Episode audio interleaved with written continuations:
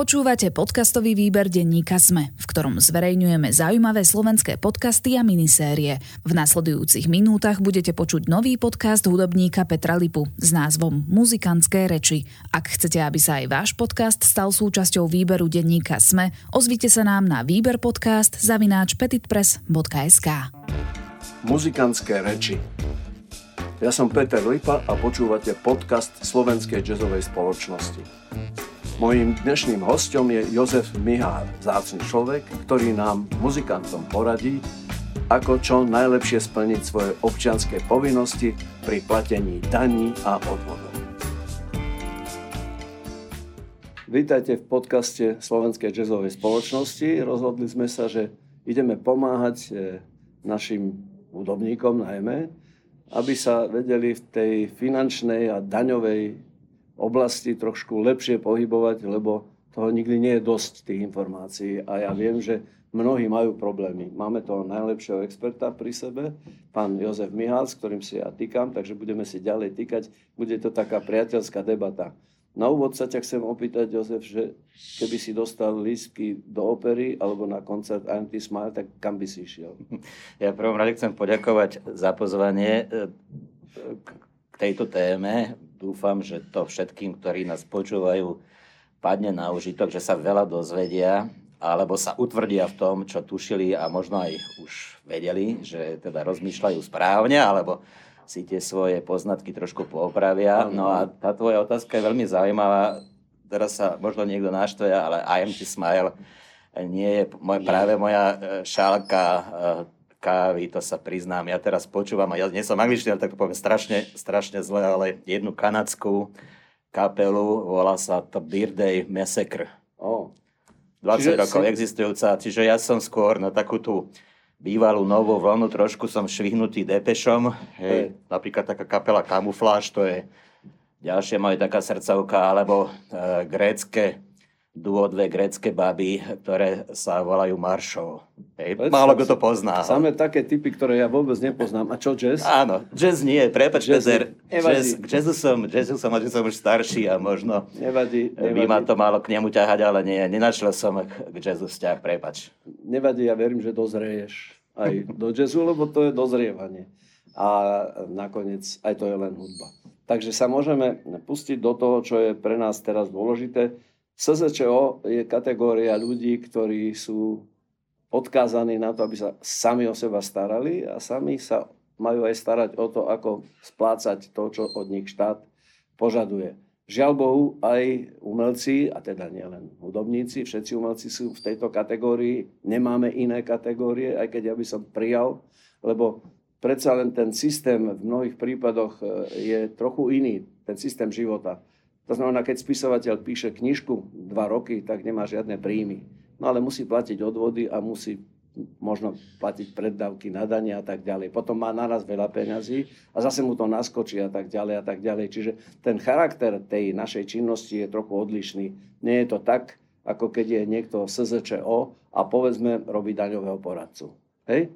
Takže ten, má relatívne ten, pravidelný príjem, áno. To, to trochu iná vyzerá. No tak sa musíme s tým zmieriť, že sme SZČO a povedzme si, na e, aké zmluvy vlastne môže muzikant začať pracovať, s akými zmluvami? Ja ešte predtým, ako odpoviem na tvoju otázku, chcem povedať, že ja sám som presne do týchto problémov osobne, osobne zainteresovaný preto, pretože gro mojich príjmov tvoria príjmy, ktoré mám cez autorský zákon, cez autorské honoráre. Ak to niekto o mne nevie, tak ja veľmi intenzívne prednášam a prednáška je vlastne autorské dielo. Jedna z možností autorských diel je, že niečo človek odprednáša a ďalej píšem, e, za čo si toto nechávam častokrát aj zaplatiť. Takže to, že sú to odborné články a že to nie je práve beletria, to je jasné, mm-hmm. ale z tohto pohľadu je to tiež vlastne autorské dielo a teda opakujem ešte raz, som sám v pozícii človeka, ktorý ako sa začal, ako si povedal, má príjmy podľa autorského zákona. A presne ako si povedal, tiež mám tu určitú sezónnosť, pretože, pretože aj ten záujem o tie prednášky sú obdobia, keď sú zmeny vždy v januári a tých prednášok urobím veľa, ale potom s blížiacim sa letom, to znamená napríklad teraz už to maji cítim, že na ten účet mi teda len tých euriek menej príde ako, ako v tej zimnej mojej sezóne a musím jednoducho vedieť aj hospodariť s tými peniazmi. Čiže nie je to len o platení daní a odvodov, ale aj takej určitej seva disciplíne, aby človek s prepačením neprehajdakal ten honorár, keď konečne nejaký príde, ale aby si niečo aj odložil. Ale dobre, témou, témou sú dane a odvody. Opakujem, že som tom osobne zainteresovaný, nielen ako prednášajúci, ale práve ako aj ano, ten, kto z toho žije. E, takže tých, tých možností je e, niekoľko, tak ako si sa pýtal, musíme sa pozrieť najskôr na autorský zákon, treba ho trošku poznať, lebo je to napríklad aj o tom, aké vôbec práva mám ako autor toho diela, aby ma s prepáčením ten vydavateľ na niečom neošmekol, hej, to je, to je prípad najmä História to pozná ináč, takže... Tantiem a podobne, ale dobre, my sa chceme ide, teda áno. sústredovať hlavne na tú áno. otázku daňovú odvodovú. Vzťah umelec a štát. Z pohľadu zdanenia, z pohľadu zdanenia je ten autorský zákon kľúčovo dôležitý, pretože podľa autorského zákona môžem mať tzv. aktívne príjmy, to sú príjmy od konkrétneho zadávateľa za to, že som pre neho vytvoril nejaké dielo a v prípade výkonných umelcov sú to veľmi často, volá sa to odborne, umelecký výkon, podaný umelecký výkon. To je tzv. aktívny príjem, e, kde je určitý spôsob zdanenia a platenia odvodov, k tomu sa priebežne dostaneme a potom sú to tzv. pasívne príjmy. Ľudia to poznajú pod slovičkom tantiemy. Čiže ty ako umelec nahráš v nejakom štúdiu, v nejakom vydavateľstve nahrávku na nejaký nosič, či, či je to obraz, či je to zvuk, alebo dvoje. E, tá nahrávka sa predáva hej, a ty poberáš tantiemy, tak ako si si to dohodol, cez tzv. licenčnú zmluvu. Čiže jeden z inštitútov, ktorú pokrýva autorský zákon, sú tieto licenčné zmluvy.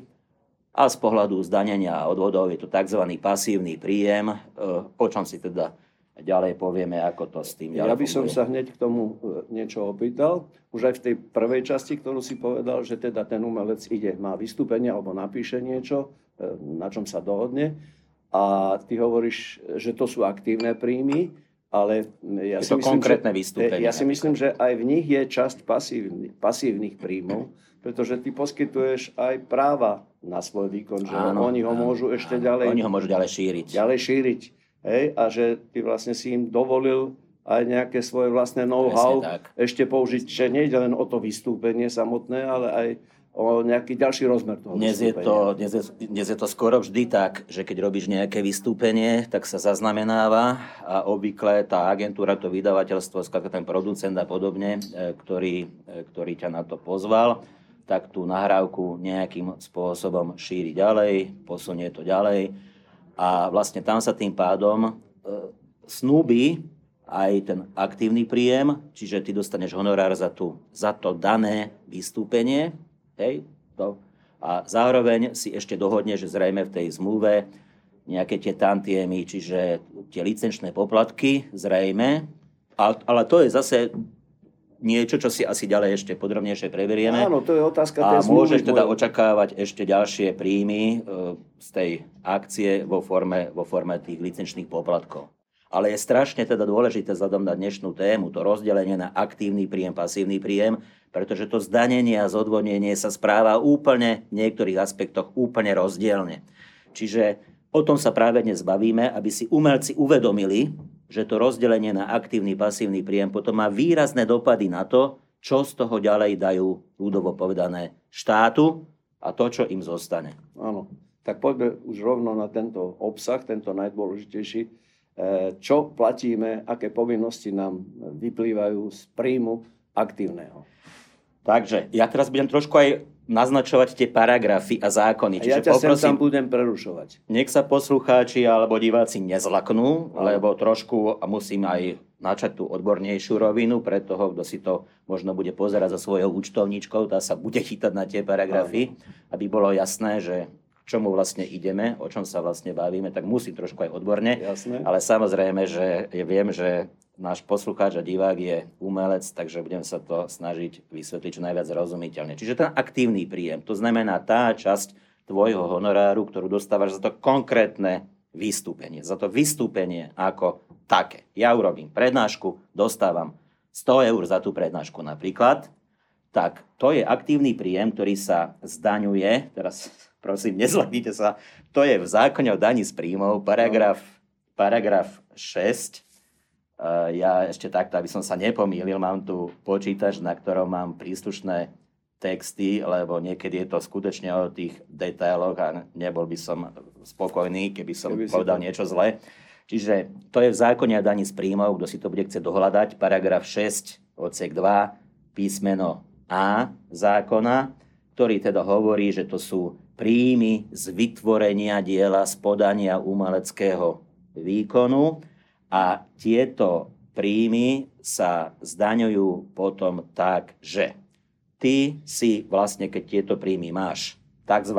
SZČO, samostatne zárobkovo činná osoba, mali by sme vlastne začať tým, že keď sa začneš takto systematicky živiť, mal by si mať registráciu na daňovom úrade, mal by si tam teda prísť, oznámiť, že ideš vykonávať takéto činnosti, že teda budeš poberať tieto honoráre za tvoj umelecký výkon, oni ti pridelia dič a budú od teba očakávať, že budeš každý rok podávať daňové priznanie, čo veru ťa aj potom vždy v marci čaká a keď už som toto otvoril, tak buď v marci po skončení roka, alebo. do konca marca, alebo len oznámiš na daňový úrad, že využívaš svoje právo na odloženie podania daňového priznania a podávaš ho potom v júni, čiže získavaš trošku viacej času na to. Tu by som ťa na chvíľu prerušil. Vieme, kde sme, vrátime sa k tomu. Aký je rozdiel medzi SZČO a keď si urobím živnosť? Žiadny.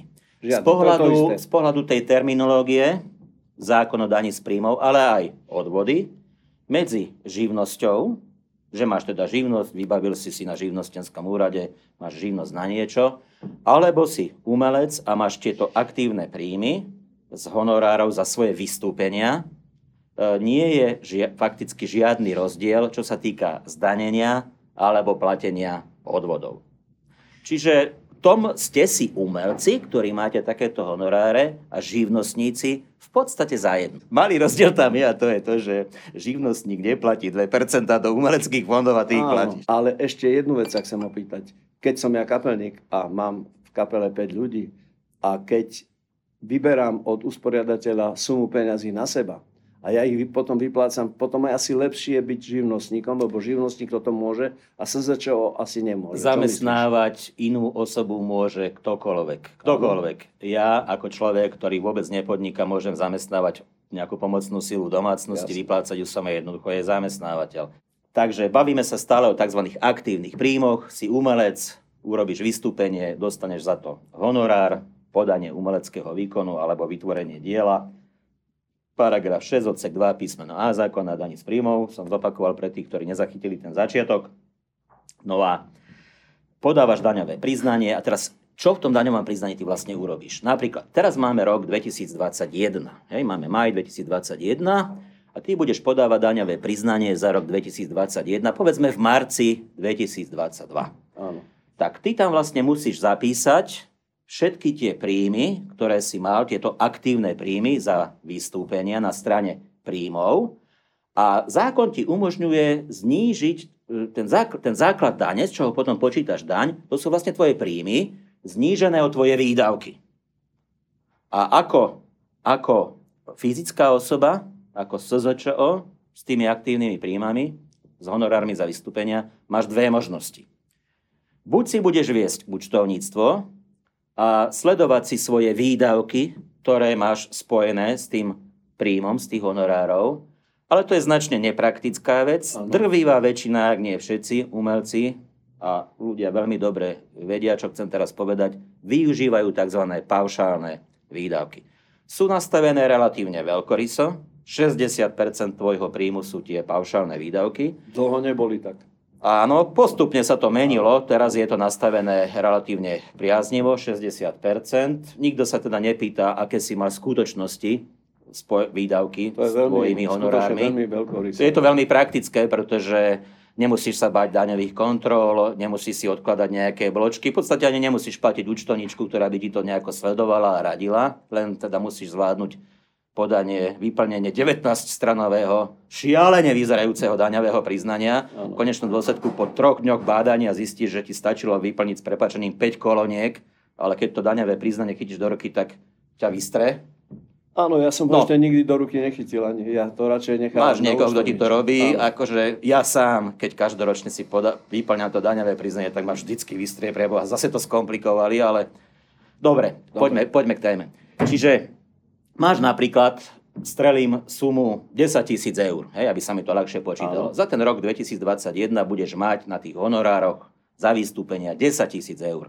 Ty tú sumu uvedieš ako príjem 10 tisíc a na, v tabulke na strane výdavkov ako výdavok 60%, hej, využiješ ten paušál, 6 tisíc eur sú tvoje výdavky, čiže ten základ dane, z ktorého sa bude počítať 19% na daň, potom v tomto príklade vychádza teda príjem, zopakujeme, príjem 10 tisíc mínus 6 tisícové výdavky, základ dane je 4 tisíc eur. Áno.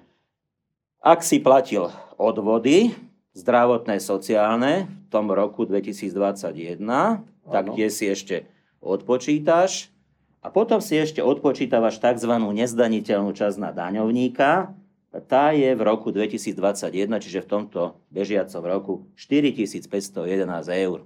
Čiže pri tomto mojom zvolenom príklade 10 tisíc príjem, 6 tisíc paušálne výdavky, zostane 4 tisíc, odrátam nejaké odvody, odrátam tú nezdaniteľnú časť, 4511 eur, no základ dane, ten výsledný základ dane je kvázi záporná suma, čiže Skoro jednoducho technicky nula, technicky nula, technicky nula, technicky Veľmi dobre sme sa dostali. To je, a to je paráda, paráda, výsledok ťa poteší, pretože ani, ani nemusí zaujímať, že tá sadzba dane je potom 19%, pretože, pardon, pozor, pomýlil by som sa, 19% majú zamestnanci. Áno. Ale ty ako SZČO máš momentálne 15% sadzbu dane pri, pri základe dane, pri príjme, pardon, pri hrubom príjme do 49 790 eur, pri hrubom príjme, keby ten objem honorárov neprevýšil 49 790 eur, tak tvoja sadzba dane je 15% Čiže keby ti tam ten základ dane nejaký zostal, keby som v tom príklade zvolil trošku vyššie sumy. Áno, že 100 tisíc za rok. Povedzme, rok no, tak pozor, to už by bolo viac ako tých 49 790 a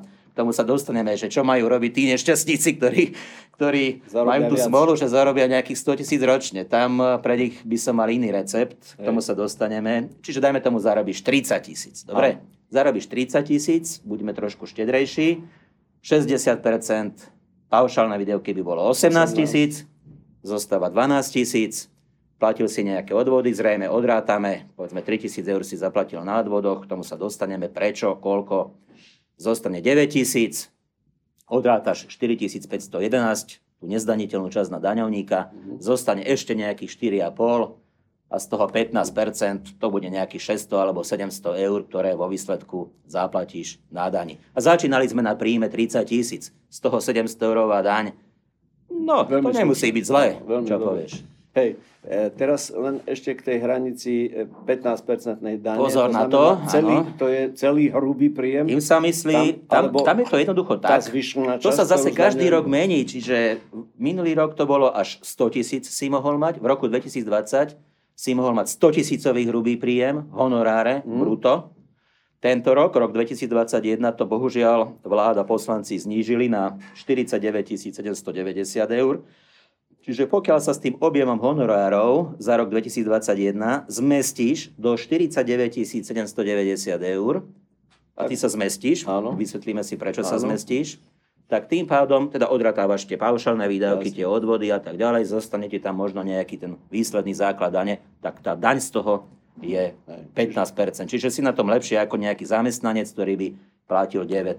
Jasne. Tá sadzba je naviazaná na môj hrubý príjem. Áno, áno. Čiže e, ešte raz si pri, zdôrazníme, ak chceš využiť tú 15% sadzbu, tak by tvoj hrubý príjem, hrubý príjem, čiže to, čo si dostal vyplatené za um, podaný umelecký výkon, aktívne príjmy, honoráre, by nemali byť vyššie ako 49 790 eur. Hovoríme o daňovom priznaní za rok 2021. Väčšina umelcov teda má príjmy aj aktívne, aj pasívne. Zopakujme si, že aktívny príjem to je honorár za podaný umelecký výkon alebo za vytvorenie diela na zakázku, dajme tomu. Čiže mal si vystúpenie, za to si dostal dohodnutý honorár. Pasívny príjem je e, príjem z tzv. licenčných autorských zmluv, ľudovo povedané tantiemy, čiže to tvoje vystúpenie sa nahralo, respektíve si v štúdiu nahral nejakú nahrávku.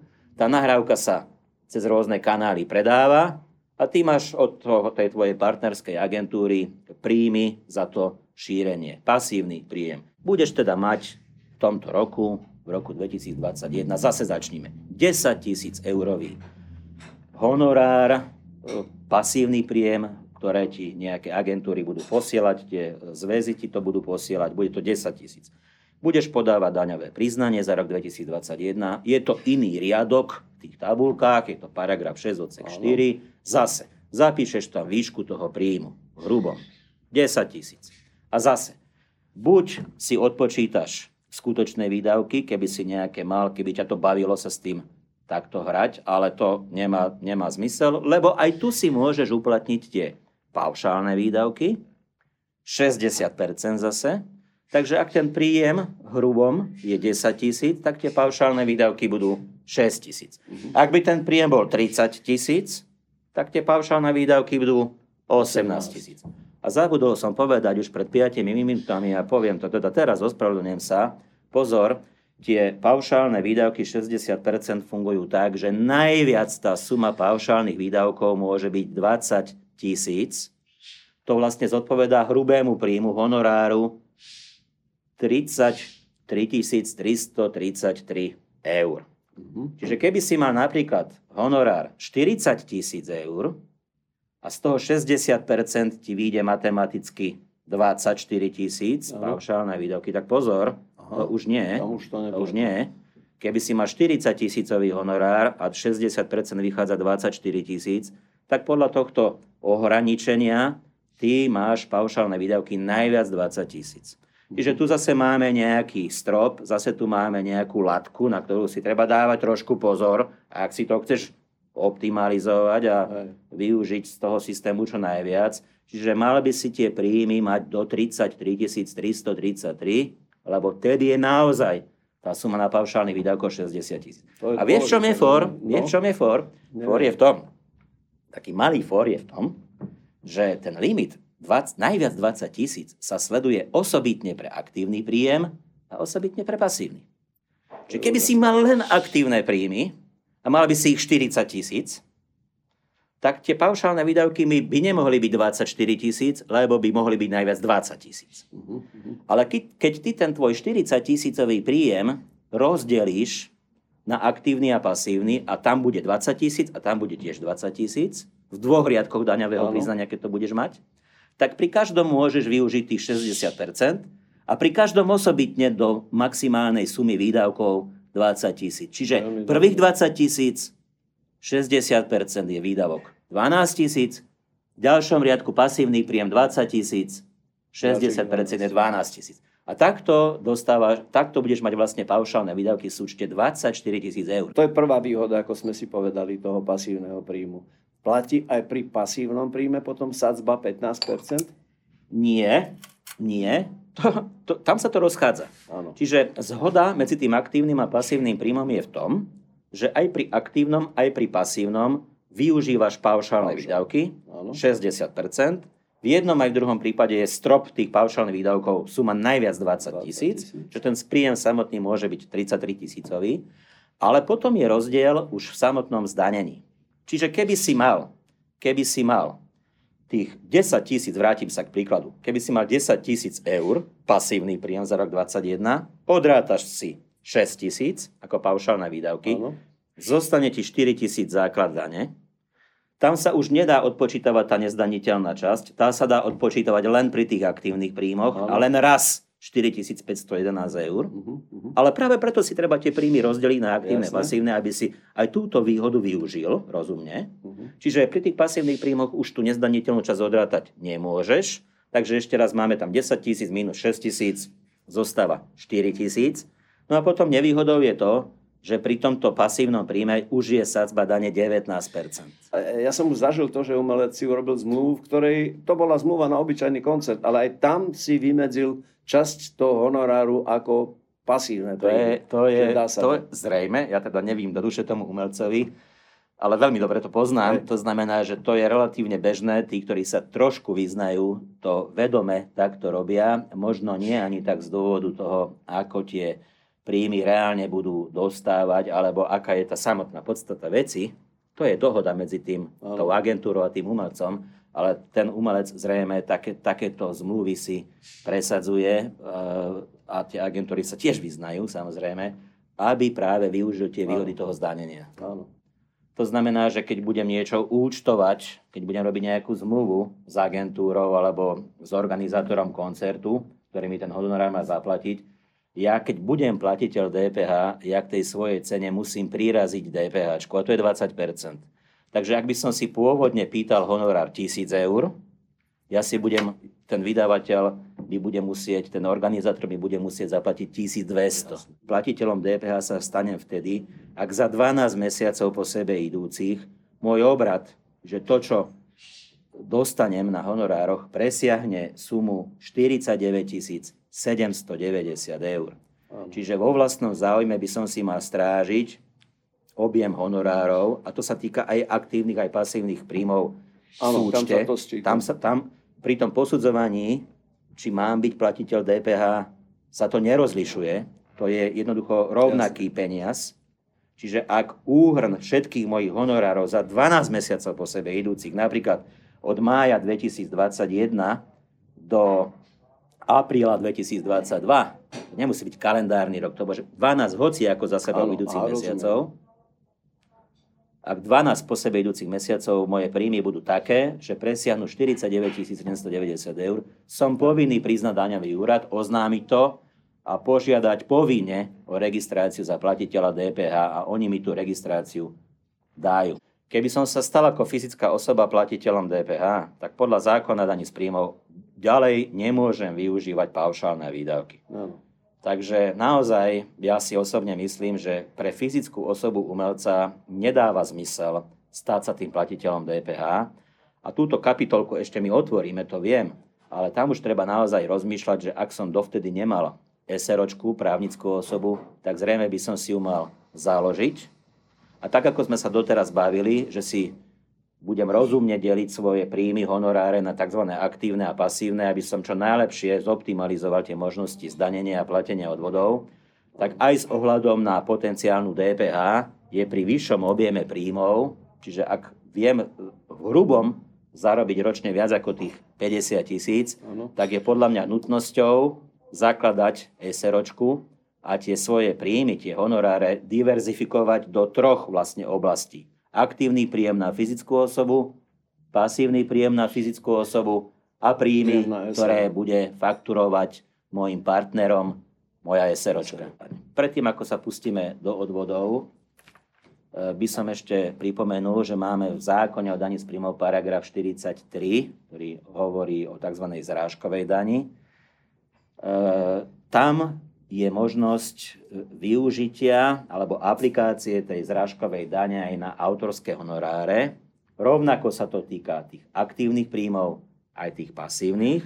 A podstata je v tom, že ty keď sa s tou agentúrou dohodneš, môžeš sa takto dohodnúť, že ti tá agentúra ten honorár hneď pri výplate zdaní tou zrážkovou daňou, tak ty vlastne dostaneš ten príjem od tej agentúry už čistý, čiže tá zrážková daň bude zdanená, to bude starosť tej agentúry, toho vydavateľstva alebo organizátora Budú koncertu. to mať oni v príjmoch.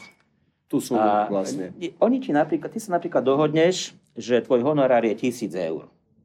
Oni ti tých tisíc eur nevyplatia, oni ti jednak zrazia, e, to, to by zrazili tak či tak, pokiaľ by nebola pandémia, tie 2% do umeleckého fondu, a oni ti zrazia tých 19%, tá zražková daň je 19%, bez ohľadu na objem toho príjmu, bez ohľadu na výšku toho príjmu. To je relatívne jednoduché. 19% a hotovo. S tým, že tá samotná v prípade umelca, ten, tá platba do toho umeleckého fondu e, znižuje ten základ. Čiže ty, keď dostaneš 1000 eurový dohodnutý honorár v hrubom, 20 eur ako 2% ide do hudobného fondu v prípade hudobníka. Áno. 980 to je základ pre výpočet 19% dane, čiže tá daň bude mierne niečo pod 190 eur, nebudem to rátať Mhm, presne, nejakých rozumiem. 180 niečo. Takže tých zhruba 200 eur niečo ti celkovo strhne tá agentúra a ty dostaneš na účet necelých 800. Výhodu to má v tom, že ty takýto príjem si už teda užívaš a máš ho mimo svojho účtovníctva, mimo svojho daňového priznania a podobne. Je to vybavené. Hej. Hej? Čiže Čo sa zdá na prvý pohľad veľmi, veľmi atraktívne Je to a veľmi sympatické. Čiže keby som nevedel o iných možnostiach, tak toto sa mi strašne páči, Áno. lebo tá agent, dobre, no tak 20% približne mi teda musia strhnúť, ale ten zvyšok mi príde a nemám žiadne starosti. Aké sú tam limity? Tam Do nie je žiadny sumy? limit. Do Tam nie je žiadny sumy? limit. To môže byť kľudne 100 tisícová suma. Preháňam, dobre. To Rozumiem, môže byť 100 zámerne. tisícová suma. Áno. On ti skladka zrazia 2% do umeleckého fondu, 19% z toho zvyšku Daň? ti zrazia zrážkovú daň, odvedú to štátu, odvedú to fondu Mhm. a ty dostaneš tých necelých 80%, ktoré tam zostanú. Hej, 100 tisíc, takže necelých 80 Hej. tisíc ti príde na Áno, účet. že tam nie je žiadny Vybavené. limit. A už to tam- nedávaš do daňového priznania, neplatí z toho žiadne odvody, užívaš si tie peniaze, nemusíš vieš účtovníctvo, nestaráš sa, nemusíš mať ani DIČ a podobne. Že toto je napríklad výhodné pre tých, ktorí to umenie robia naozaj tak pomimo niečoho, že občas teda má nejaký príjem, aby sa nemusel, je niekde zamestnaný, povedzme, hej, Áno. nestará sa. Ak by som mal v nejakom roku, v roku 2021, mať príjem 10 tisíc eur a žiadny iný, to zase nie je až tak málo peňazí. No, Veľa ľudí jednoducho no z toho 2000 krásne, krásne zásadný- dokáže vyžiť. zásadný 10 tisíc eur cez aktívny príjem, e, skrátka ma môže stať menej, ako keby som to dal na tú zrážkovú daň. No.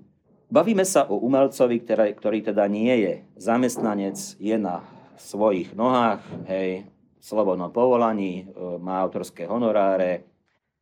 E, Za rok 2021, ktorý práve beží, Áno, áno. za rok 2021, keď bude mať v daňovom priznaní objem hrubom aktívnych príjmov do 6798 eur, 6798 eur, pri, keď neprekročím túto čiaru, 6798 eur, keď to neprekročím, Áno. tak nebudem platiť odvody do sociálnej poisťovne. Žiadne. Žiadne. Nula. Nič. Ak to prekročím o, o 1 cent, čiže ak prekročím hranicu 6798 eur objemom svojich aktívnych príjmov, tak od 1.7.2022, alebo ak podám daňové priznanie neskôr, tak od 1.10.2022 Jasné. budem musieť platiť sociálne odvody A to je to a tie, budú, a tie budú, a tie sú na budúci rok zase, oni sa každoročne o nejakých 10 eur navyšujú. Tie budú 187,78 eur a zákonne 188 eur. Čiže a teraz si zober, že niekto toto nepozná. A nežije sa mu ľahko, pretože ako umelec má pomerne nízke honoráre. A teraz si predstav, že budeš mať tento rok hrubý príjem z aktívnych honorárov 7 tisíc eur, čiže prekročíš o pár eur tú hranicu 6798 eur, Áno. a budeš mať 7 tisíc. Ani nebudeš platiť žiadnu daň, to sme si vysvetľovali prečo. No. Ale ty, zrazu ti príde pozdrav v lete 2022 zo sociálnej poisťovne. Vážený pán Novák, vy ste náš v úvodzovkách klient a budete nám platiť 188 eur mesačne. Tak. A ten človek má na honorárok 500 alebo 600 eur hrubého, pretože jednoducho viac, viac To je- nezarobí. To je strašne To veľa. je šialené. Čiže nemožno sa čudovať nikomu, kto, kto si jednoducho Hej. toto uvedomuje a kto si dá pozor, a čo urobíš? No jednoducho, pokiaľ aspoň trošku môžeš, tak sa posnažíš urobiť to tak. To je zase základný princíp.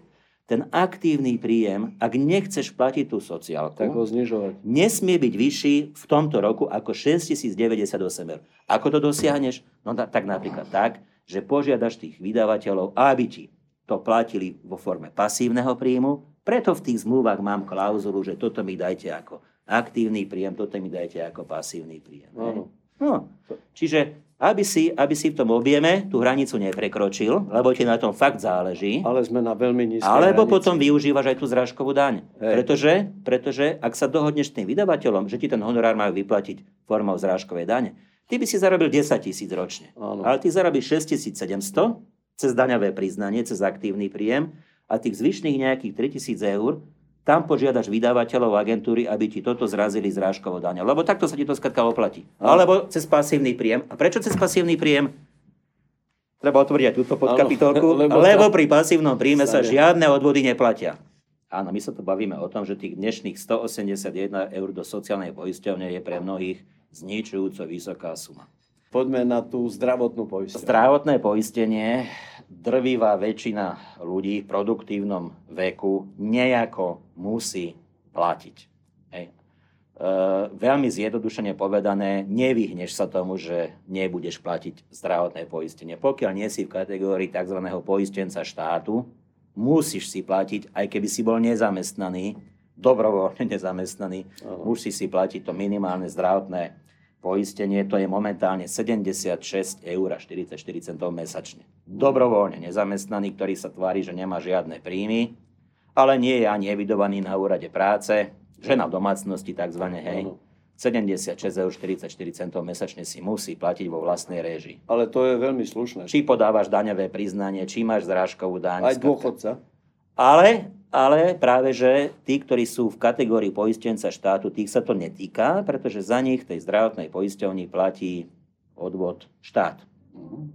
Typicky sú to dôchodcovia, starobní, invalidní, Ďalej typicky sú to napríklad študenti, čiže keď nejaký študent už si aj niečo zarobí, on sa nejako veľmi nemusí zaujímať o to zdravotné poistenie, respektíve bude sa zaujímať v tom zmysle, aby to zbytočne neplatil, pretože pokiaľ študuje v dennom štúdiu na vysokej škole, dokonca aj e, ten tretí stupeň, čiže doktorandi, za nich platí zdravotné poistenie štát.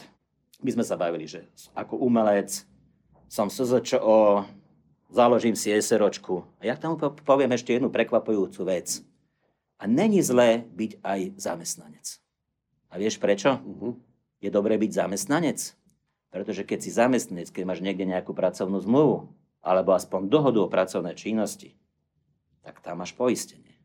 Tam si sociálne poistený v sociálnej poisťovni, čo si z toho na dôchodku budeš mať, tam máš zdravotné poistenie. Predstav si, že ako hudobník učíš na nejakej umeleckej škole alebo niekde v nejakom čomsi na dohodu o pracovnej činnosti. Neurobiš toho nejako zásadne veľa za ten mesiac, to bude pár hodín a bude to 100 eurový, nejaká 100 eurová odmena. Ale máš status osoby, ktorá je poistená v sociálnej poisťovni, ktorá je poistená v zdravotnej poisťovni. Čiže ja, človek, ktorý teda ešte do dôchodku má pár rokov, by som si riešil zdravotné poistenie napríklad tak, že pokiaľ ma niekto záujem ma takto zamestnať na nejakú skromnú odmenu, to ma neuživí, o to mi vôbec nejde. Jasné. Hej, 100 eur, 50 eur mesačne, pohoda. Ale budem mať zdravotné poistenie platené tak, a keď ho bude mať, tak už sme si, ako keby už sme na jednej lodi trošku. Hej? Tebe to platí štát, ja to budem mať kryté to dohodou. A tak ušetrím aj na tých 76 eurách niečo. Dá sa povedať, že tento systém platí, aj keď sa zamestnám vo vlastnej SROčke? Áno, áno. A veľa to ľudí to tak robí. Hej. Veľa ľudí to tak robí, alebo sa vypláca konateľskú odmenu. Áno. Ešte viac ľudí robí to, že keď už máš tú SROčku, áno. Vyplácaš si konateľskú odmenu, a teraz budem strašne brutálny, budem brutálny. No. Vyplácaš si konateľskú odmenu krásne 1 euro mesačne ale ty máš zdravotné poistenie, pretože tá tvoja SROčka ako tvoj zamestnávateľ v reči zákona o zdravotnom sociálnom poistení ťa prihlási do obidvoch tých inštitúcií, aj do sociálnej zdravotnej poisťovne mm-hmm. a z toho jedného eura platíš odvody. Tie odvody sú dokopy necelých 50 centov mesačne. To je úžasné. Ale máš kryté poistenia. Ale zdôrazním, že to platenie do sociálnej poisťovne z tých honorárov je len v prípade aktívnych príjmov, ano. nie je vôbec v prípade pasívnych príjmov, nie je v prípade, že by som šiel cez rážkovú daň.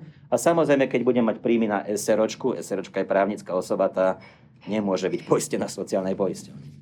Čiže skúsme tak zosumarizovať toto celé, o čom sme dnes hovorili a čo si myslíš tak veľmi jednoducho čo by mal jeden muzikant alebo umelec ako SZČO, na čo by si mal dávať pozor a čo by mal robiť, aby bol v medziach zákona a aby mohol potom, keď napríklad príde takáto nepríjemná situácia, ako je COVID, a keď bude štát chcieť dávať nejaké náhrady, aby sa mohol preukázať tým, že je, že je legálny a že teda má nárok na tú podporu, lebo to sa teraz stalo mnohým umelcom, ktorí neplatili daň a nestarali sa o tieto veci, že na nás sa nevedeli preukázať pred autoritami, pred štátom našim, že majú, že sú tie oprávnené osoby, ktoré majú nárok na takúto podporu.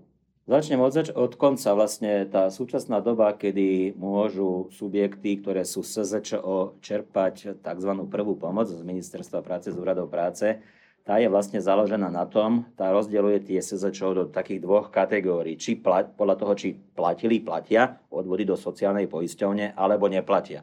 A výrazne rozdielne vysoká je potom aj tá pomoc, Čiže o mnoho vyššia je tá pomoc v prípade, že niekto si platí odvody do sociálnej poisťovne. Ak sa takáto krízová situácia zopakuje niekedy v budúcnosti alebo príde niečo ako tretia vlna, štvrtá vlna a podobne, tak e, dá sa očakávať, že takýto systém bude ďalej pokračovať. A z toho pohľadu je teda zase výhodné, keď ten umelec si platí to sociálne poistenie. Na druhej strane zase tam existuje možnosť dobrovoľného platenia. Jednoducho účelovo si budem platiť dobrovoľné poistenie vtedy, keď tá kríza naozaj príde. Nebudem si ho platiť non-stop. Hej. Krízy, zase, zase krízy prichádzajú bez toho, aby nám oznámili, že pozor, prídeme. Ešte jednu takú malú odbočku, ktorá bude nudiť poslucháčov. Zavádza sa od nového roku, od 1.1.2022 tzv. Kurzarbeit. Čiže systematický nástroj, E, ktorým bude sociálna poisťovňa v prípade budúci kríz vyplácať, vyplácať príspevok tým, ktorí budú mať pokles tržieb alebo výpadok príjmov a podobne, lenže bohužiaľ ten Kurzarbeit je len pre zamestnávateľov a zamestnancov. SZČO boli úplne obídení, boli z toho systému úplne vypustení. A čo teda s nimi? No potichu sa predpokladá, že keby prišla nejaká kríza o x rokov, tak potom tí umelci zase budú odškodňovaní nejakým takýmto harakiri spôsobom, aký teraz sledujeme. Čiže tam je ťažké dopredu predvídať, čo bude a ako bude. A rozhodne by som z pohľadu toho, že pozor, o 8 rokov príde ďalšia kríza, platte si sociálne poistenie, určite by som toto neodporúčal. To je nezmysel. A, takže toľko k tomu.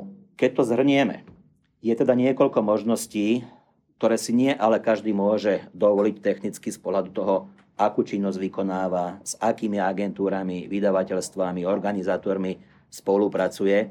Ale pokiaľ teda zahrniem, pokiaľ teda v závere zrekapitulujem tie jednotlivé možnosti. Autorský zákon, aktívne príjmy, za podaný umelecký výkon, za vytvorenie diela na objednávku, aktívny príjem. Jeho výhodou je to, že je tam možnosť paušálnych výdavkov 60% až, až do výšky príjmu 33 tisíc eur, objem výdavkov 20 tisíc, je tam možnosť odpočítania nezdaniteľnej časti na daňovníka 4511 eur, si znížim základane, samotná daň je potom 15%, pri tom objeme príjmov do 49 tisíc eur. To je asi najoptimálnejší ale, režim toto. Ale tam treba počítať s platením sociálnych odvodov, v prípade, že ten príjem presiahne zhruba 7 tisíc eurovú zaokrúlenie hranicu. Alternatívou je tzv. pasívny príjem, čiže poplatky za súhlas s tým, že moje dielo sa bude ďalej predávať a tak ďalej distribuovať, licenčné zmluvy, tantiemy tzv. Znova tie daňové, tou daňovou výhodou je možnosť 60% paušálnych výdavkov. Tam ale nie je možné odratávať tú nezdaniteľnú časť na daňovníka. To je mierna nevýhoda. Je tam 19% na daň. To je mierna nevýhoda. Ale obrovská výhoda je tá, že z tých pasívnych príjmov sa vôbec neplatia žiadne odvody bez ohľadu na výšku toho pasívneho príjmu. Alternatívou pri zdanení a zodvodňovaní týchto aktívnych pasívnych príjmov je tzv. zrážková daň, ktorú môžem využiť. Platím potom 19% zrážkovú daň, ktorú mi strhne ten, kto mi ten honorár vypláca.